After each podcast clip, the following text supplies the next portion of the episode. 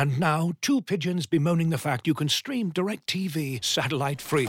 Hey, Frank, a little birdie told me you don't need a satellite dish to get DirecTV. What's little birdie? Was it Jimmy the Sparrow? It's a figure of speech. Point is, you can stream DirecTV over the internet now. Oh, sure. Next, you're going to tell me those big birds are made of metal and filled with people, right?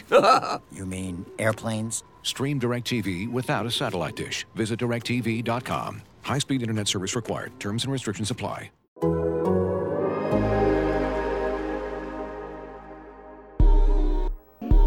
on the field, people will come. And it doesn't happen, you have to look at how you're doing business. Welcome to White Sox Business, a podcast about Chicago's Southside baseball team hosted by me, Jon Greenberg, and the king of the offseason, James Fegan.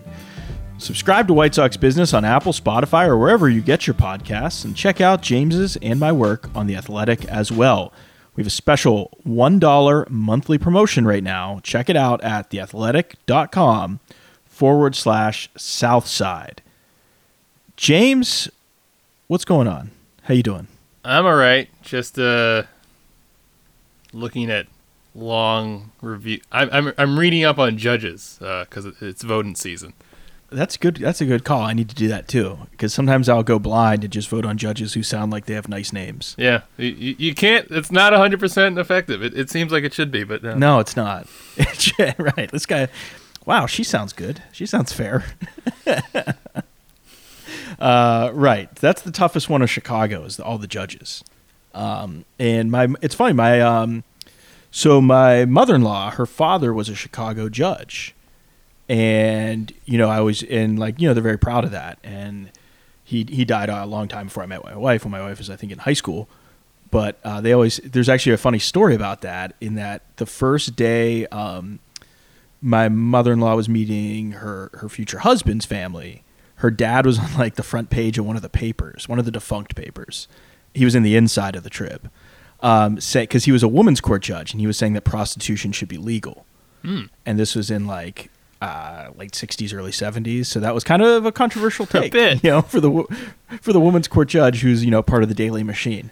Uh, so she laughs about that, and I've always actually I found a clip in the Trib, but I I've always wanted to go to um, one day when I can go to the library and check out like microfilm and stuff, like to find that you know to see if I can find the front page. She's not sure Right. what paper it was.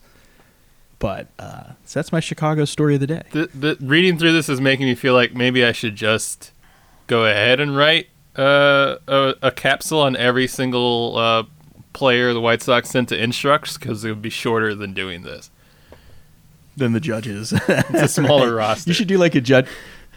Right, you should do like a themed thing, like uh, do it in the style of like this is the guide to judges, like this is the guide to White Sox instructs. I could have the same little like red flags on every prospect that they have for uh, on Injustice Watch for judges. right.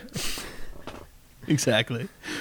Uh, so you did a story this week about who is staying, not who's staying, who's going, because that's the the little note I put in there. But you talked about, um, you know, who could possibly be non-tendered, who you know, um, who just might be gone this year, like uh, out of the guys on the team. So let's go through some of that list. right. You With- know, starting with the guys. You know, let's start with Edwin and Encarnacion. Uh, you know, it, it could be a very simple like goodbye. um, but Right. the point I kind of made was that really there was no design like the the general design or plan was probably not to retain him in any way. I mean, not having a buyout, the fact that you probably have carved out the spot for Andrew Vaughn in the first place.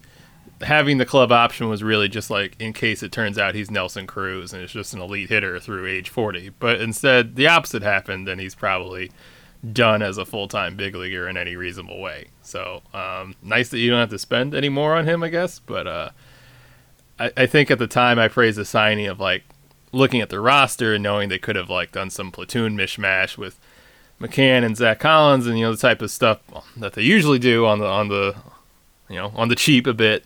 It was kind of nice that they were having like this luxury item of a big proven DH, and instead they kind of wound up tied to him and continuing to run him out there even while he had uh, you know career worst struggles. So it it wound up being bad in a way I didn't anticipate.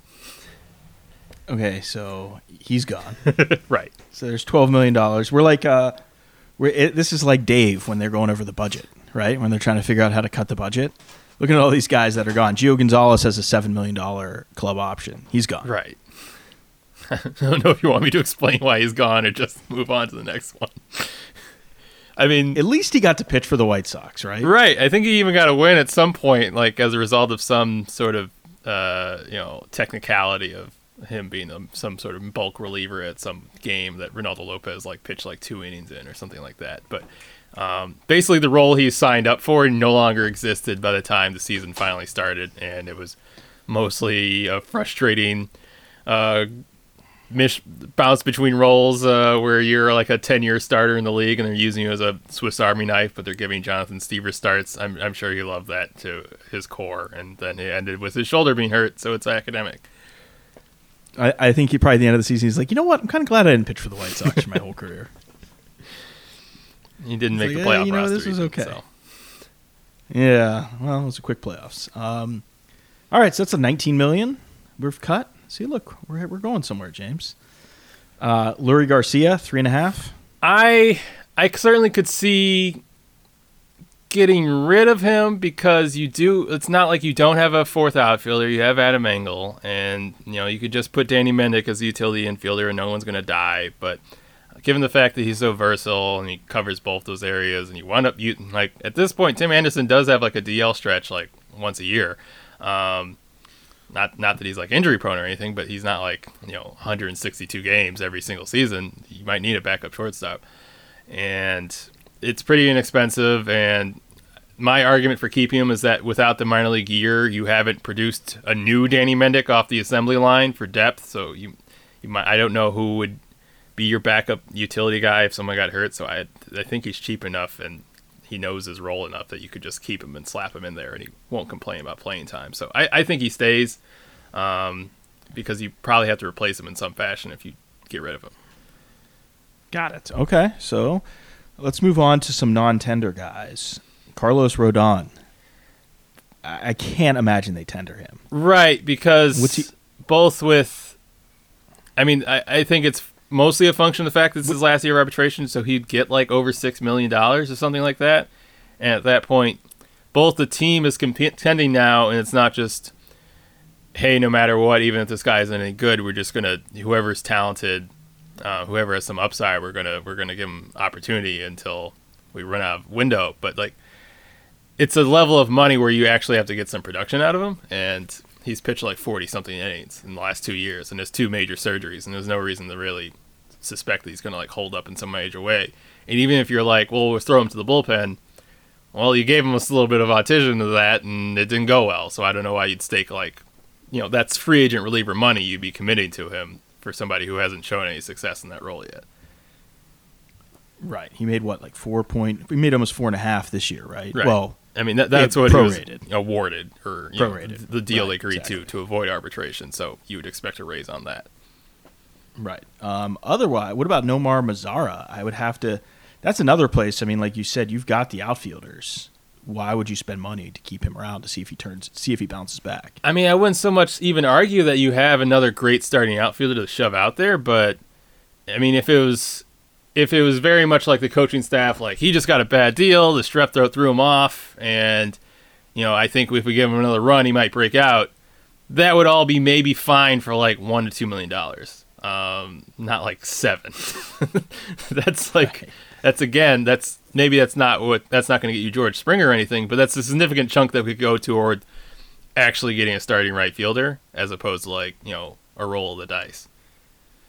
Wasn't isn't didn't um I read something you wrote about Blake Rutherford having a good camp? Right, and that's that's the argument that gets us put out uh, to several outlets, and you know, you know, I think Jim Callis at MLB.com said he heard similar, but I wouldn't say it's gone from right before the season started. You kind of wonder what Blake Rutherford is ever going to be. Um, he he's a guy who's not hitting well, who's had multiple seasons in the minors where he's just not hit well, and he's not a center fielder anymore.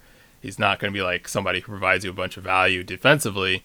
If he's not hitting well and hitting for pop as a corner outfielder, he's not really like a guy. So him showing some promise in the uh, you know Schaumburg is great. Now maybe we can think of him as a real prospect. Now we can maybe be somewhat excited about him in AAA next season. I don't think that gets you towards let's start him in right field in a year where we're trying to win the division, which I think is pretty plainly the goal next season. Yeah, I mean it's.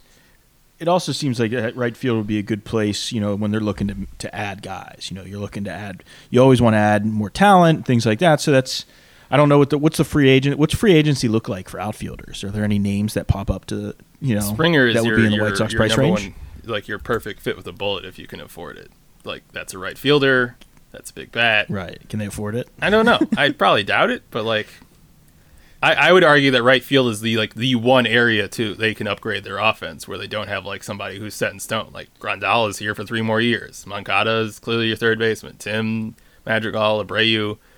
Um, the fact that you have Andrew Vaughn kind of playing weight, unless you want to use him for a trade piece, like that's kind of like your biggest internal improvement um, uh, positionally, and he's like a first base DH guy. And you have Robert and Almenez, like right field's. If you want to do something to make your team, your offense, like demonstrably better, like right field's literally the only slot to do it in.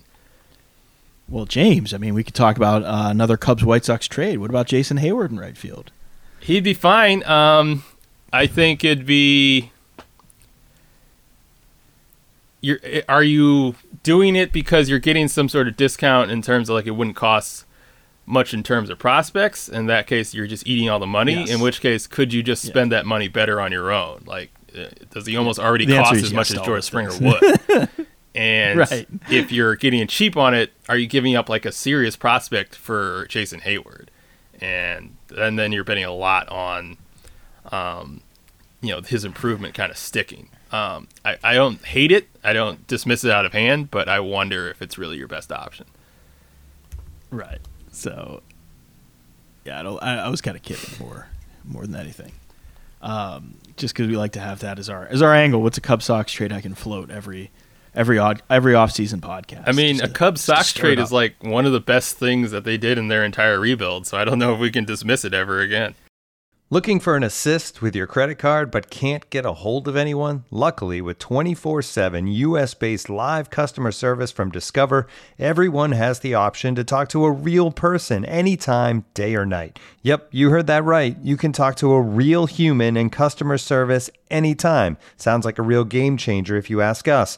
Make the right call and get the service you deserve with Discover. Limitations apply. See terms at discover.com/slash credit card. Looking for an assist with your credit card but can't get a hold of anyone? Luckily, with 24 7 US based live customer service from Discover, everyone has the option to talk to a real person anytime, day or night. Yep, you heard that right. You can talk to a real human in customer service at any time. Sounds like a real game changer if you ask us. Make the right call and get the service you deserve with Discover. Limitations apply. See terms at discover.com/slash credit card. Talking about the prospects down in Schaumburg, you talked to uh, three pitchers who were down there. Uh, two guys who were drafted in 2019. Uh, and let me see if I can remember these names: Andrew Dalquist, Matthew Thompson, Yes. and of course Jared Kelley. How do you spell? How do you pronounce? Is it Refugio? How do you pronounce that? The city in Texas, Jared Kelley's Uh, the actual Texas way to pronounce it, like Jake Kaplan, when the Astros guy wrote him up, he had like a whole pronouncer guide or something, and like, um, the way Kelley pronounces it, like a whole. It's like, it's like the sequel to all, like people trying to figure out how Luis Robert says his name because Luis Robert just says Luis Robert, but he says it in his accent, so people think it's like Robert or something. Um, like Refugio is the uh, the pronounce the pronunciation guide, guide Jake gave, but in, in Jared Kelley's mouth it sounds like Refugio, and like I don't I don't know what it means.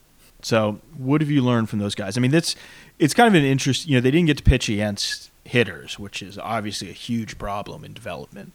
But the uh, if you want to make an upside, it's that they got more time to work on certain pitches, like the third options, their sliders.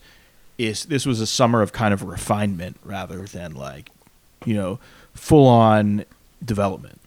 Yeah, well, I would argue like, I mean, maybe it'll turn out being good because they face like high level hitters. Like, you know, I think everybody scoffs at it, but like for a 19 year old to come up and face Nicky Delmonico was like pretty hard. Um, Right. I I guess you're right. when I when I watched uh, when I watched the alternate site, it was basically like Nicky Delmonico Chester covered home run derby against like a bunch of guys who were not like qualified to face them. Um, but yeah, I, I thought they got like normally you're having all these arms that are working and playing on teams and coming out of nowhere. So like the thing that you're going to miss in this um, downtime is really like the Matt Fosters and Cody Heuers are not going to like come out of the woodwork because you didn't really get those guys time. They those dudes are at their house throwing into a mattress in their backyard. Um, you know the the next Matt Foster and Cody Heuers, but like your actual premium top prospects, these high school guys that they gave millions of dollars to, I thought they actually got pretty concentrated time. Like those dudes basically went to pitching camp with their top two pitching coaches in the minor league organization. Like Everett Teaford and and Matt Zaleski are the guys who get cited for every like breakthrough that happens. Like every guy who's kind of popped up in the last couple years has been like, oh yeah, uh, Tiefert showed me how to do this, or Zaleski taught me a changeup. So they kind of got to have like everyday pitching camp with those like three guys and Garrett Crochet and pitching against high level hitters who um, absolutely hit every single mistake that they made to the moon to kind of show them what they can't get away with. And I, I wouldn't be surprised if it was kind of a good year developmentally for for Thompson, Dalquist, and and Kelley. It's just that as a, as a, as far as the depth of the system, you probably didn't make as much progress as you wanted. Right. There's there's definitely development in, in like you said in in learning is an educational off season. I do think there is something to the you know of traveling, starting in other people's parks, you know, facing hitters you haven't seen before. You know, that's it's just there's different parts of development. So uh, hopefully the good part, hopefully for them, the good parts outweigh the bad parts. You know, what they got is better than what they missed. Yeah, like uh, my kids are my kids are better on Zoom now. They're better on uh, figuring out video technology, and they're just missing all the the FaceTime with teachers. Dalquist said he was supposed to throw like 100 innings this year. Obviously, that didn't happen, and that's probably will still be his cap, you know, next season. And right, he probably push push it uh, at least a half season down the road about when you'd actually project any of these guys to be ready for the majors because it just their innings caps are not going to like expand enough for them to even be like, you know, advancing up to levels at the end of the season because they're going to be getting shut down. It's going to be play. Minor league system is going to be really interesting to see how it shakes out in the next couple years. It'll probably be very uh, depressing uh, between all the cuts. And, right, really depressing between all the cuts, restructuring. You know, just uh, everything's the good old days of the minors are over. I guess if there were good old days. Um, but you know we've written about a lot is the the, the likes of um, you know guys that that spend five six years in a system and then all of a sudden come up. You know these guys picked in lower rounds that just kind of hang around, hang around till they get it. You know those guys are probably an endangered species. You know you're just going to see a lot less of them. So yeah, and that's already like a third of your bullpen this year. So what, what does that tell you? Yikes. Uh, all right, uh, let's close off with some good news. You watching uh, any playoffs? Any other teams? What's what's caught your eye since the White Sox have been eliminated? What caught my eye is that um, you know between signing the early deal and just not getting the the bat javelin uh, copyrighted, Tim Anderson's just like losing out on like these big revenue streams. He could have. You know, he, he could be uh, firing off of like Manny Machado basically just like copied his home run off of Brad Keller to a T. The let's F and go and the, the javelin toss. Like he should be getting residual checks every time something like that happens. Yeah, that would be it. He should have copyrighted it. That would have been interesting. A nice little sports business story. Um, if you're as obsessed with basketball as I am, then you know there's no better time of year than the NBA playoffs. Hey guys, this is JJ Redick. Twice a week, I'm cooking up something special for basketball junkies on my podcast, The Old Man and the Three. I bring on guests in all stages of their careers to talk about the league and share stories you won't hear anywhere else, like Devin Booker on why he talks so much trash or Paolo Banchero on his shooting workouts with Kevin Durant, Ray Allen's epic free throw competitions with LeBron when they were teammates in Miami. But it's not just about the player interviews. Every Monday, I break down the top three things happening around the NBA without the outlandish takes. Often joined by masterminds of the game like Tim Legler, we dive deep into topics like rookie reports, trade breakdowns, and why is mean mugging now a tech? The Old Man of the Three is the only companion podcast you'll need during the playoffs this year. Be sure to listen to The Old Man of the Three ad free on Wondery Plus or wherever you get your podcasts. Did you watch any games last night on uh, Wednesday night? Uh, it was it was a, a birthday party for my mother in the backyard, so it was a lot of like spying through the back window of the house to to catch it. But uh, d- definitely the, the sense was that um, if, if Kevin Kiermaier is hitting three run homers for the for the Rays, that um, it, it's got to be their year. Though at, by all respects, like he's their Adam Engel, so I guess I probably thought the same thing when Adam Engel homered in Game One of the. Uh, the ALDS, my thought was like, "Oh my God, the White Sox might win the World Series if stuff like that's going down." But I, I like what um, Marly Rivera uh, tweeted out that on his scoreboard thing, on his like fun fact on the scoreboard, uh, Kiermaier refers to himself as quote the biggest Purdue fan in the Tampa Bay area. I love I'm that. glad they got that detail out of him uh, in time for the playoffs. Exactly. He's uh, you. I tell you what, just go up to him and start talking about Joe Tiller, and he just won't stop. He'll just Joe Tiller you to death. Kevin Kiermaier giving us 45 minutes about basketball on grass. I've only been to one football game there, and it was when Northwestern beat them. Unfortunately, the rest of America was a little more focused on another game that night, which was Notre Dame USC. Was that the 05 game? Yeah, I was there during the day, and then I, I was like typing my story while the Notre Dame USC game's going on in the press box. I, I was in attendance. Oh god, and I was listening on the way, and there was a White Sox playoff game that night too, or that day I think. It might have been beforehand. I don't know. It was it was there because I remember listening on my drive to Purdue. Hmm, maybe like ALCS because I remember It was it was. I flew out to visit my sister in New York the the morning after the USC game, and we had to like. My sister's in art school in New York in uh, in 2005, so we, it was like a it was like an hour long episode to find someone she knew who owned a television so I could watch Game One of the World Series because it's just like an Oh, entire social That's a- network of I don't even know own a TV people. in oh Brooklyn. right, people right, and people in art school are like T- television. Sports. Yeah, what, what's wrong with you? I think it was game uh, four of the ALCS. That makes sense. Yeah, it was game four when the White Sox won eight to two. Um, because I went to I only went to one of those games. Yeah, it was game four, October fifteenth.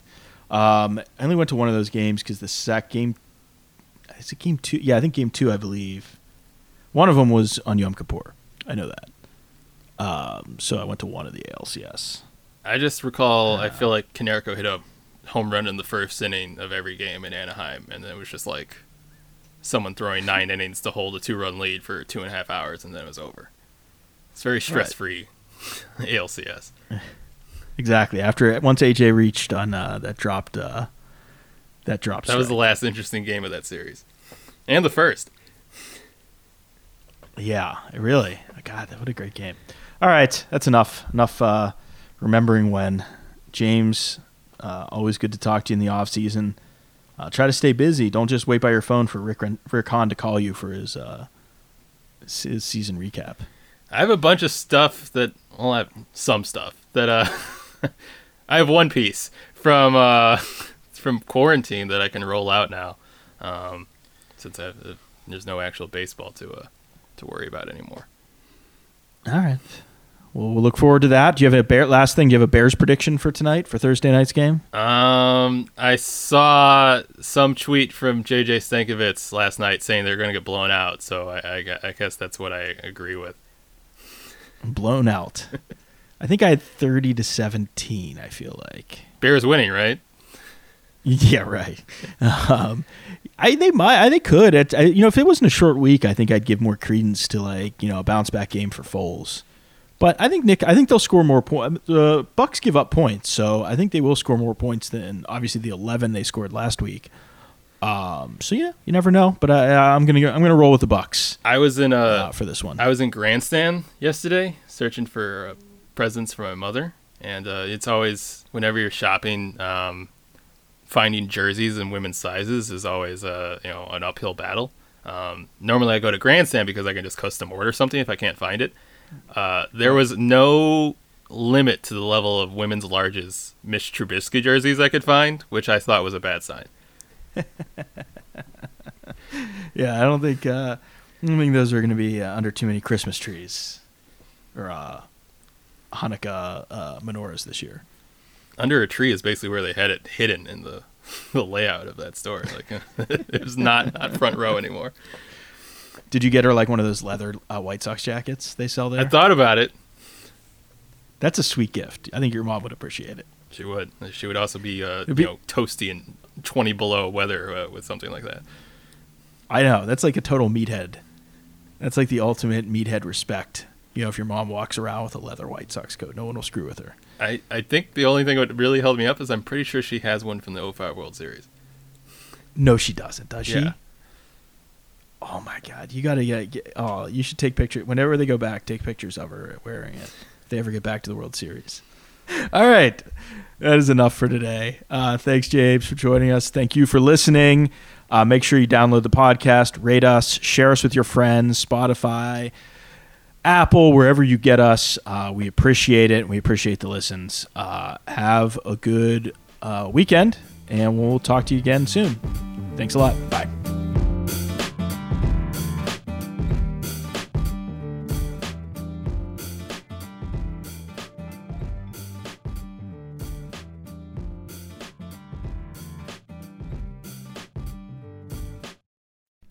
As you've probably heard by now, we've teamed up with BetMGM this season. We'll be using BetMGM lines to make all of our picks, and we'll have special offers for our listeners each week. If you haven't signed up for BetMGM yet, use bonus code The Athletic, and you'll get a one-year subscription to The Athletic, plus up to a $1,500 first bet offer on your first wager with BetMGM. Here's how it works. Download the BetMGM app and sign up using bonus code The Athletic. Make your first deposit of at least $10. Place your first bet on any game and claim your voucher for a one-year subscription to The Athletic. See BetMGM.com for terms. U.S. promotional offers not available in D.C., Mississippi, New York, Nevada, Ontario, or Puerto Rico. Gambling problem? Call 1-800-GAMBLER. Available in the U.S. Call 877-8-HOPE-NY or text HOPE-NY 467-369 in New York. Call 1-800-NEXT-STEP in Arizona. 1-800-327-5050 in Massachusetts. 1-800-BETS-OFF in Iowa. 1-800-270-7117 for confidential help in Michigan. 1-800-981-0023 in Puerto Rico. First bet offer for new customers only in partnership with Kansas Crossing Casino and Hotel.